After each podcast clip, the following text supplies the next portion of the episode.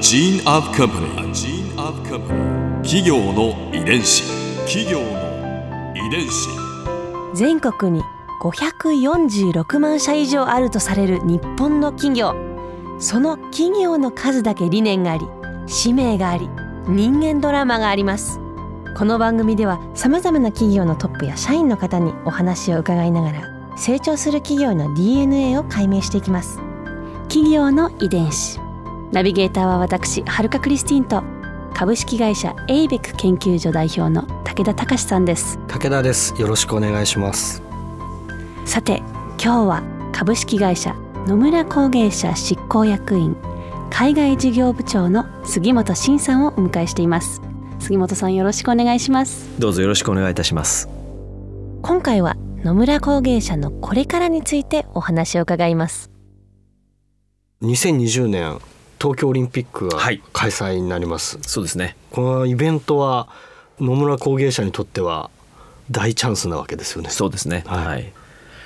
い、ろんな施設をですね新たにリニューアルしたりとかはい。それから新しい東京にあの空間ができるうんうんうん。もしくはそのホテルができるまあいろんな部分の建築がこれから多くなっていくじゃないですか。はい。でそういう部分においてはやっぱり当たり前のごとく内装ディスプレイと言われてる業態業種はですね野村工芸社以外も全部やっぱりこう右肩には上がっていくとは思われるんですね。えー例えばスポーツのミュージアムみたいなものがどっかにできるケースもあるかもしれません。まあ、そういうようなものなんかは多分スポーツとの関わり合いの中でも空間と言われているものの、えー仕事に当然なりますよね。あと例えばその海外からたくさんお客様が来ます。はい。でそのお客様の部分に分かりやすくさまざまなあの例えばご案内をするために例えばこうデジタルサイネージってよく言われますけれども、そういうその空間の中に、えーサインが描かれてきて絵とか。絵とか。で分かりやすく言葉がか分から分かるようにするとかあとはそういうものが多言語化されて例えばはい表示がされるようなものができるとか、そういうものが多分い至る所に必要になってくるケースもありますよね。まあ、そういうようなことを例えば支援をするというようなことも一つの考え方としてはあるかもしれません。それから当然そのその時期にはたくさんの、えー企業さんとかたくさんの例えば文化祭事みたいなものも当然されるわけじゃないですか。ですからそういうその文化プログラムに企業さんがサポートしていくような時にそれを例えば野村工芸社として一緒にお手伝いをしていくというようなことなんかも考えられるかもしれませんし。単純になんていうかこうスポーツ施設を作るとかっていうことではなくて、さまざまいろんなスポーツ文化という捉え方をすると広がりが出てくるのかなっていうふうには思いますけどね。企業の遺伝子。創業124年を迎える野村工芸社ですけれどもさらに100年後どうなっていると思いますか？どんな会社になっていると思いますか？まあ、僕があの海外事業部っていうところで海外ユニットをまああの見ているので、はい。えー少しその、えー視点としてはやっぱりちょっとグローバルな視点というところにあの基づいてちょっとお話をするとはい。100年後さまざまな国地球上にあるですねさまざまな国に、えー野村工芸社の DNA を持った人たちがいて。はい。そしてそれは日本人だけじゃなくさまざまな国の人たちが世界で活躍している。そんな100年後があったらいいなっていうふうにちょっと思ってます。野村工芸社の持っている精神っていうのを受け継いだる人たちが世界中にそれは日本人じゃなくてもそうです、いらっしゃるということですね、うん。杉本さんご自身は、まあ、今までいろんなプロジェクトを見てきたわけですけれども次なる大きな目標っていうのはどのような目標をお持ちですか？先ほどのその100年後じゃないんですけど、はい。もう少し小さいえー領域で少しそのアジアっていうところのマーケットにちょっと限定するとそこでもやっぱりその、えー野村っていう部分がですね、えービジネスができている状況を作るっていうのはやっぱりあの喫緊の課題だと思っているんです。はいでこれをやるためにどういうふうなパートナーシップを組んでいくのがいいんだろうかとかどういうエリアを攻めていくのがいいのかというようなことはこれからちょっと、えー私のプロジェクトとしてはちゃんとやっていかなきゃいけないということが一つあります。それともう一つは前職の部分からのそのエンターテインメントって言われてるものを、まあ、受け継いでで野村の中でもやっぱりそのエンターテインメントをやってきた人たちってやっぱりいるのでその人たちといい形でコラボレーションをしてですね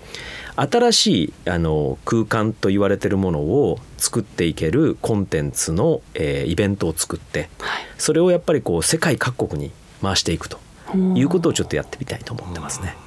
いろんな意味でこうあのデジタルの世界になってくると、はいえー映像とか例えばそのデジタルの、えー形がですねどんどん進化していくと思うんですね。でそれによって例えば空間っていうのも極端に言うと真っ白な空間があってそこに映像技術で瞬時に、えー、といろんなものに変えられるっていう技術は、当然もう今もありますし出てくる。そうすると我々のその空間を作るっていうのはちゃんとディテールを持って作り上げていくわけじゃないですか。真っ白な箱を作るわけじゃないですよね。でこれと同じなのかどうなのかっていうと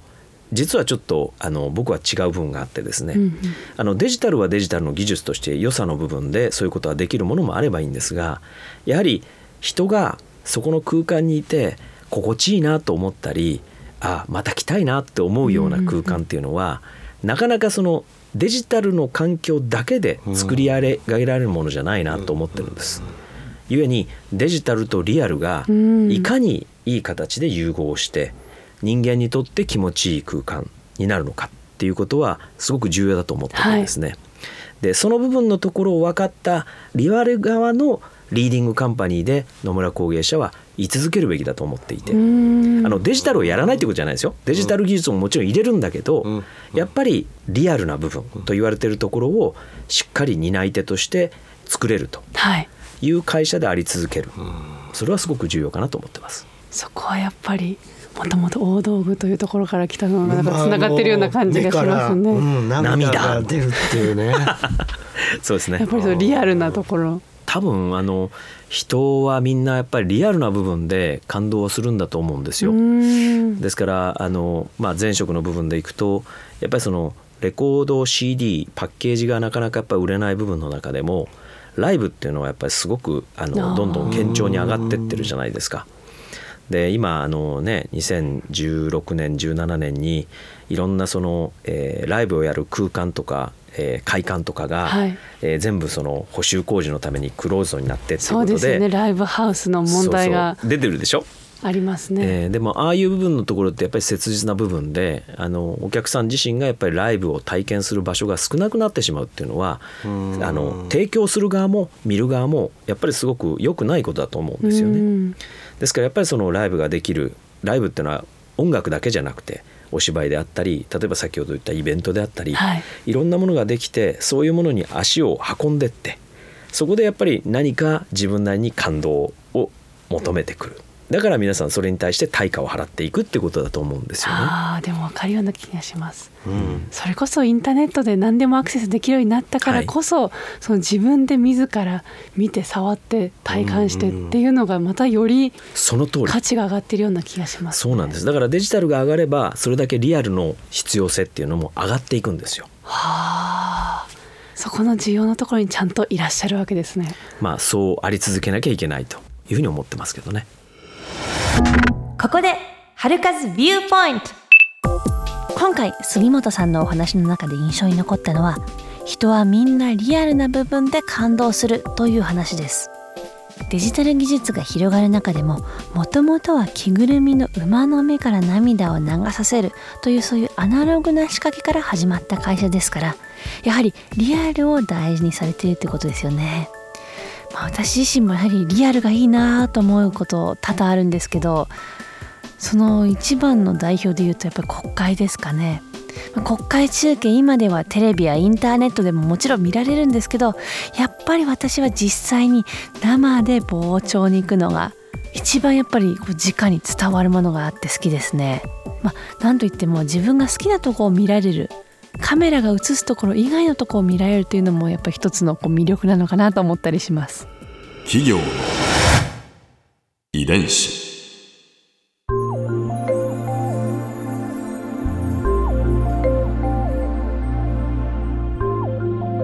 さてこの番組はポッドキャストでも聞くことができます。番組ウェブサイトにアクセスしてみてください。アドレスは www.jfn.co.jp スラッシュ KI です。それではまた来週お耳にかかりましょう。企業の遺伝子ナビゲーターは私はるかクリスティンと株式会社エイベック研究所代表の武田隆でした。